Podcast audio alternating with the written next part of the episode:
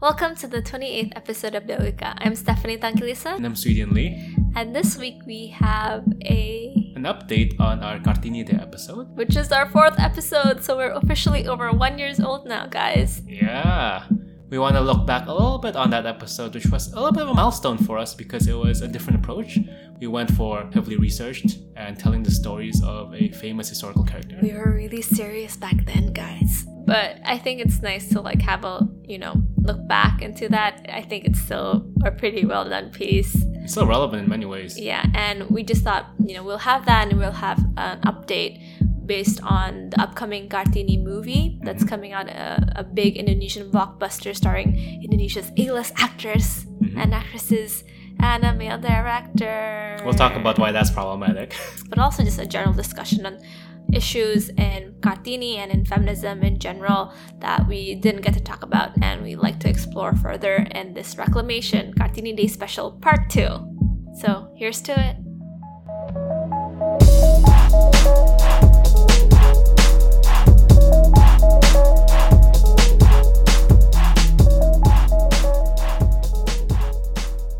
So last year we just started out our podcast and listening to this episode, we listened together the episode that we did together and we're mm-hmm. like, oh my god, it was so serious. yeah. We I think we definitely realized we loosened up a lot and got a lot more comfortable with our voice. But I think it's still really interesting given that we took a different approach in this in which we did more of a historical style storytelling. It was kind of, it was a lot of fun actually. Yeah. It's more like research based and very more like philosophical based on Kartini's thoughts. hmm So it was less pop culturally and more And certainly less conversational, right? yeah. Um, So we'd also like to, you know, talk about based on that episode and what we know about Kartini and Kartini today and Kartini the movie, um, our thoughts based on that. So before we do that, here's last year's episode. Welcome to a Kartini Day special episode of Dialogika. I'm Stephanie. and I'm Sweden. And the special episode is one week ahead of our regular every two weeks publishing schedule, but we thought it's important to dig deeper into Kartini herself, what she said, what she thought, and her views on feminism in Indonesia. And we're also going to introduce the amazing S.K. Trimurti and talking about her legacy as an important Indonesian female hero as well of a later generation and also letting her own words tell her story. And taking this time and day and episode to really think about and talk about the struggles of women throughout time and history. And reclaim Kartini Day for what it really should be. So, here's to it.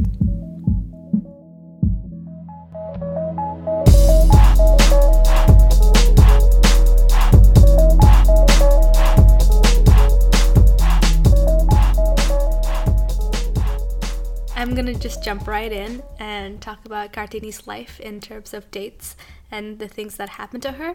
She was born on April 21st, 1879, the daughter of Raden Mas Adipati Aryo Sosroningrat, who is the Bupati of Jepara. Her father um, was actually one of the 80 native regents who held office in the Dutch colonial apparatus, and he exercised effective power in the area of Jepara, controlling the lives of the people who lived there. So, she was born into a noble and privileged family. Yes. So that's why I mean her book is known as Letters to a Javanese Princess, right? Because she was. she was a Javanese princess. Um, anyway, her dad was actually also quite progressive for the time, and Kartini became one of the first Javanese women to be educated by the Dutch system. So she um, was registered in the Dutch school where she was educated alongside other Dutch children and learned how to read Dutch and how to write Dutch at that time there. But by the time she was 12 or when she got her first period, menses, she was held back and sent back to the family. Wait, her, her father actually pulled her out of school, right? Yeah, her father pulled her out of school because there's a long-standing tradition where noble girls had to be confined in the household compound until they get married. It's, it's like this preparation period where now that you're turning into a woman, Yeah, we're preparing you for the next stage in life for you, which is clearly only marriage. marriage.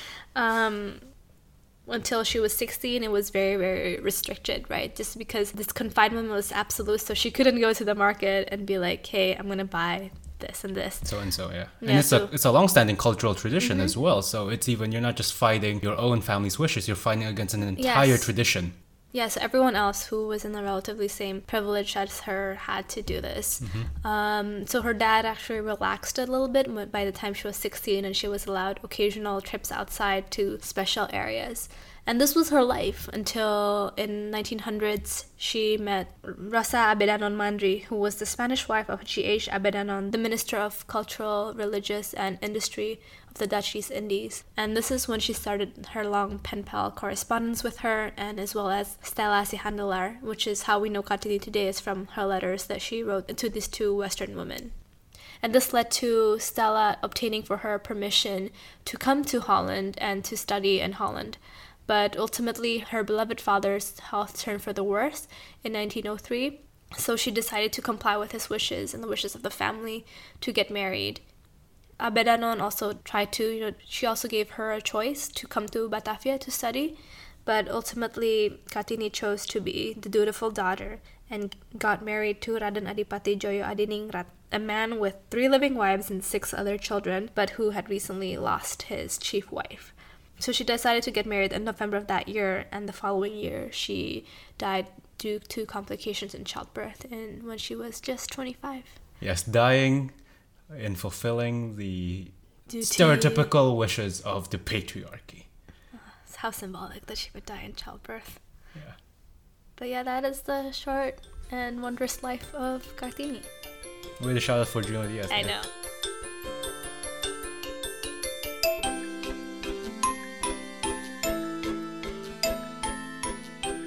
As, she, as she's getting married, she's entering that system, right? The Yeah. polygamous system within the nobility. Yeah, and actually her letters became less frequent as well to Rosa and to Stella.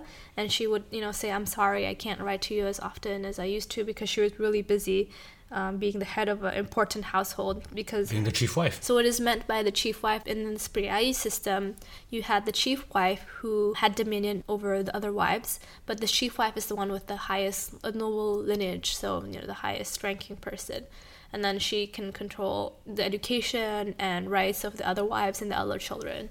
So, like Kartini's mother was not the chief wife; she was a lesser wife, quote quote lesser wife, and she also had another mom who she referred to as mom who was the chief wife So there's this like hierarchical dynamic uh, system even just Yeah. amongst the wives. yeah so i think a lot of kartini's own writings also talked about how uh, women are used to oppress other women and she was very cognizant and aware of that as well so i just want to go into reading a few things that kartini wrote by herself so i actually found it really difficult to find the letters that she wrote in the bookstore I went to, Gramedia, I went to Toko Gunung Agung, and mostly they ran out of print. Yeah, I tried too. It's not there.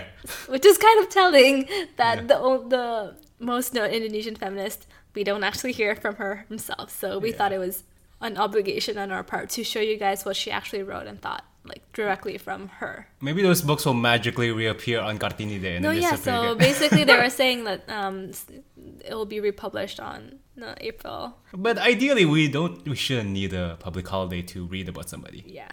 Anyway, so um, this is one of her few letters to Stella Handler, and she said, talking about how she wanted to have or more of an education and how she didn't really like the fate of Javanese women. She said, I would still go further, always further. I did not desire to go out to feast and little frivolous amusements. That has never been the cause of my longing for freedom. I long to be free, to be able to stand alone, to study, not to be subject to anyone, and above all, never, never to be obligated to marry. On other letters well, she was a little more pessimistic and just knew what was going to happen to her, which is she would have to get married. And she said, in her own words, Nothing can be done about it. One fine day it will happen, must happen, that I will follow along behind an unknown husband. Love is a fairy tale in our Javanese world. How can husband and wife love each other if they only see each other for the first time, when they are already well and truly bound in marriage? I will never, ever, ever be able to love and marry. So there's this idea that she is caught in this tension between her tradition and her life has she doesn't have a lot of choices because exactly because of her privilege you know and this idea that she doesn't like what she has to deal with and somehow she'll have to do it anyway. And I think that's what's really powerful about Kartini's story actually, if we can, you know, take back and reclaim Kartini Day. Mm-hmm. This idea that like Kartini, a lot of women today have a lot of these barriers in a very different way. You know, I think some of our biggest barriers is actually the love and the family that we have and the cultural traditions. It's not that we're not allowed to vote anymore, we don't have property law or any of that, but this idea that social constructs and social conditioning has made our lives more difficult to do what we want to do with our lives. And often these kind of pressures are not coming from a place of malice. It's just the compounding of Concern and love. concern and love that's been created within the atmosphere of stereotypical patriarchal systems, Yeah. right? Like what makes Kartini's life difficult is because she had a very, very good relationship actually with her dad, and she loves her dad very much, and her dad loves her very much. I had a conversation with my dad before, and um, we were talking with some of his friends, and her his friend told him that you know he doesn't want his daughter to go very far. He doesn't want his daughter to be educated abroad, or and then my dad said okay, and then his friend went home. My dad was was really quiet, and I was like, "What's up?" And he was sort of saying, I wonder how many women and how many daughters have been held back just because their dad loves them so much. I wonder if you know one of the biggest causes that doesn't allow women to do well and succeed is because the love of the father or the love of the family and the love of the daughter has for the family in order to preserve that bond. I think a lot of women, including myself, even I have felt, you know, this idea that I need to compromise on what I want in order to keep my family closer together and just not to rebel too much in order to keep a happy dynamic within my family. And I think a lot of women today have felt that. So that's, I think, one of the primary uses Kartini Day can be for, you know, like to talk about these issues with our family and say, you know, can is it possible that we can undo our social construct a little bit more every year, you know? Or at least recognize it because the same kind of familial pressures that Kartini faces, people oh. today, women today still face.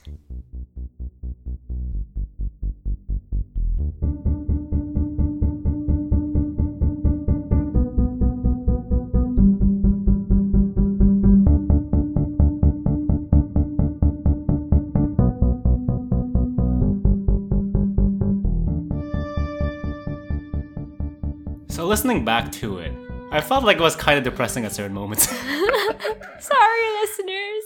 but at the same time, I also feel like the story itself was kind of depressing, you know? Yeah, and again, just to reiterate, like part of why this title was called a reclamation, a Kartini Day special, was this was also in reaction to the typical Kartini Day celebration, which is just women wearing nice batiks and wearing their hairs in a bun the traditional Indonesian style. Mm-hmm. And we thought, like, you know, reading Kartini, she was so much more than that. And she was so passionate and so thoughtful and just very intellectual that I think it's kind of an insult to her legacy to just reduce her name and day to something like this. Yeah, literally reduce her to just this portrait of the perfect Javanese princess, right? Which is the whole point of her rebellion, right? Yeah. Like this is She the cause of to be- resistance. Like Uh-huh. she didn't want to get married. She wanted to go to Holland and like have like an awesome badass life, but Yeah. she wasn't able to do that. So basically to turn Kartini Day into something so traditional into what she doesn't want to have is a complete insult to her legacy. hmm And I think the new Kartini movie does try to have that a lot. I think seeing the trailer,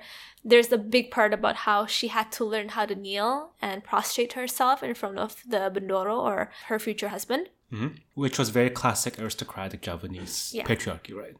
To briefly explain the upcoming Kartini movie that's going to be out on Kartini Day, arguably I would call it a big commercial blockbuster movie. You know, not only is it starring Dian Sastro, who's like probably the Indonesia's most famous actress. So it's starring her, it's starring Reza Rahadian, who is arguably Indonesia's most famous male actor. Mm-hmm. Um, it's also starring like senior actresses like Christine Hakim. She's like the Meryl Streep of Indonesia. Yeah. So it is a movie with big name actors. Based on the trailer, at least we've seen, uh, high production quality. Yeah. Since the last Kartini movie that was ever done is in the 80s, mm-hmm. this is sort of like a big deal in that a Refresh. yeah, a big refresh. It's a big biopic. It's clearly targeted towards the mainstream audience rather than some sort of indie picture. Mm-hmm. It's directed by Hanung Bramantyo, who is a male Indonesian director, famously known for directing the movie Sukarno, as well as Perahu Kertas and Ayat Ayat Cinta. all of this those is my condescending laughter because, because they all all of suck. yeah, all of those movies aren't great. They just like they're really scraping the bottom of the I barrel in terms of Like Ayat quality. Ayat Cinta gross is probably one of Indonesia's highest grossing movies. That's that's true. But it's also Co- trash. commercially Just it might be successful, but it spreads the wrong kind of message. You know, it's about polygamy. It's about Forcing a woman to accept polygamy. It's not about polygamy. Forcing women to change her religion to accept polygamy. to literally change their entire lives in order to accommodate a man's desire to have more than one wife. Yay! You know? So it's, it's highly problematic. So it's just like how did this person who directed problematic movies become the director of this movie? yeah. Not only has he made problematic movies, in our opinion, he's also made statements that seems contrarian to all that Kartini stood for. You know, he's talked about like how this is a movie that is made for men to understand, you know, how to treat their wives. And it just seems like what a perverse way of Honoring her legacy? Yeah. It just seems like such a missed opportunity because both Stephanie and I watched the trailer and we think it's actually a pretty cool trailer. You know, we kind of have high hopes for it. But then once we dig deeper into the circumstances that brought this movie into play, we're like, oh no! This is what happens, I think, when you have a male director telling a woman's story. hmm It's like taking over the conversation again. And such a missed opportunity, right?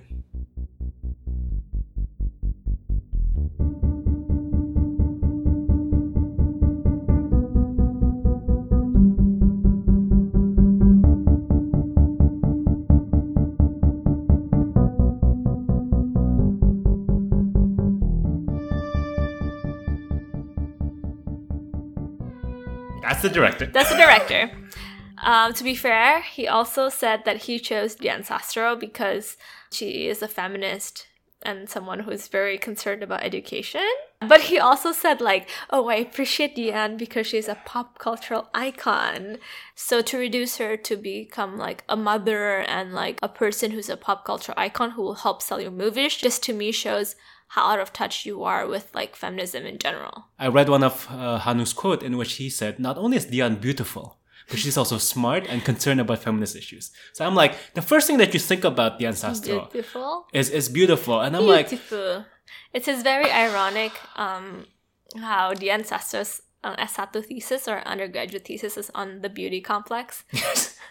So Dian is actually a very smart Indonesian actress. She studied philosophy in the University of Indonesia, and the best university in Indonesia. yeah, and um, she studied, I think, a lot of feminist philosophy as well from Gadis Arivia, one of the founders of Jurnal Perempuan, the Indonesian feminist journal. Mm-hmm. She's credited a lot to like make feminism palatable to Indonesian audiences, even though I think there are some criticism about how she's distanced herself from Kartini Kendeng, uh, another topic that we've discussed on a previous episode. So she's not that into like activism for like the more controversial issues, like It's activism in the domestic space, right? yeah, I'm quoting from her, and this is from her press interviews mm-hmm. um, last year on the Kartini movie. And when she was asked, What do you think of the conditions of Indonesian women today? And she said, Secara umum di Indonesia saat ini sudah tidak ada perbedaan yang signifikan, tapi lebih bagaimana kita memiliki pola pikir positif agar tidak terrepresi.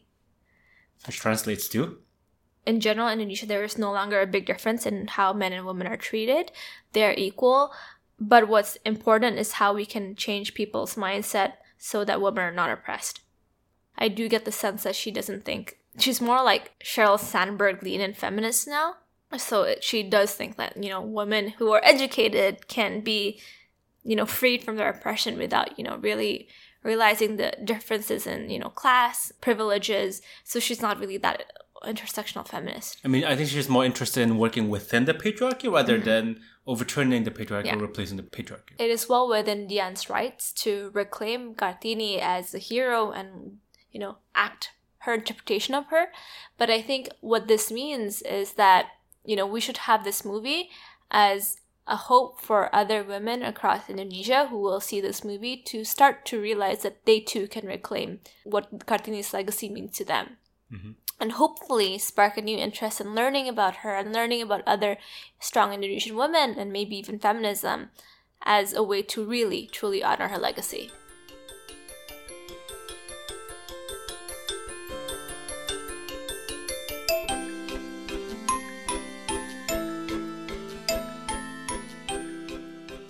It's counterintuitive, but I'm actually going to recommend um, male authors, namely Pramoedya Ananta Toer's Panggil Aku Kartini Saja as one of the better things to learn and read about Kartini because he really dug deep on the patriarchal roots and society of the Kartini's time and really goes really deeply into you know this idea of Kartini using literature as the limited means as a woman with no actual power to have some sort of something she can control in her life, right? Mm-hmm. Um, and like he really is more of intersectional feminist in that sense, in that he addresses the problems of you know culture and education and class in this discussion about womanhood and like really talking about the kind of societal expectations placed on women as a stumbling block towards women's progress. Because when we're talking about Kartini, when we're talking about Dian Sastro, it's kind of really unfair to talk about, you know, to think of Indonesia as an equal society right now. Mm-hmm. What's burdening women it's societal expectations to become a mother yeah. and to become a wife and to you know have to put all of this burden to be educated on herself in our culture we still live in a society where a man's education is prioritized over a woman mm-hmm. so you know it's always putting the burden on a woman to educate and liberate herself without you know really dismantling the economic patriarchal structure that's keeping women in place yeah. right so um, read him read about intersectional feminism learn more about you know the intersection between class education and societal expectations of women and really learn to become the woman that Kartini had dreamed to be.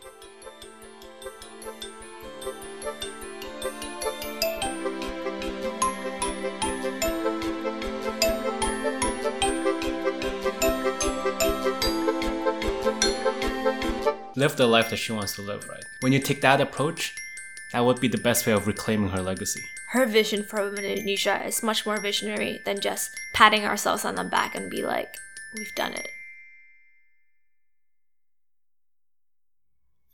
Thank you so much for listening to us this week. Uh, we hope you kind of took away something from it.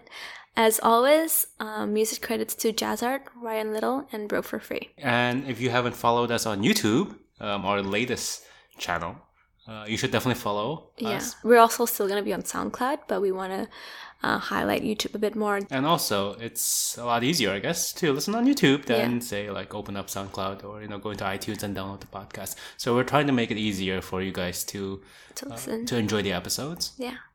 And once again, we always, always really want feedback. So email us at dialogicapodcast at gmail.com or send us a Facebook message or comment on YouTube. And as always, uh, we'll have resources and links at our website, dialogica.id. And thanks so much for listening. Bye.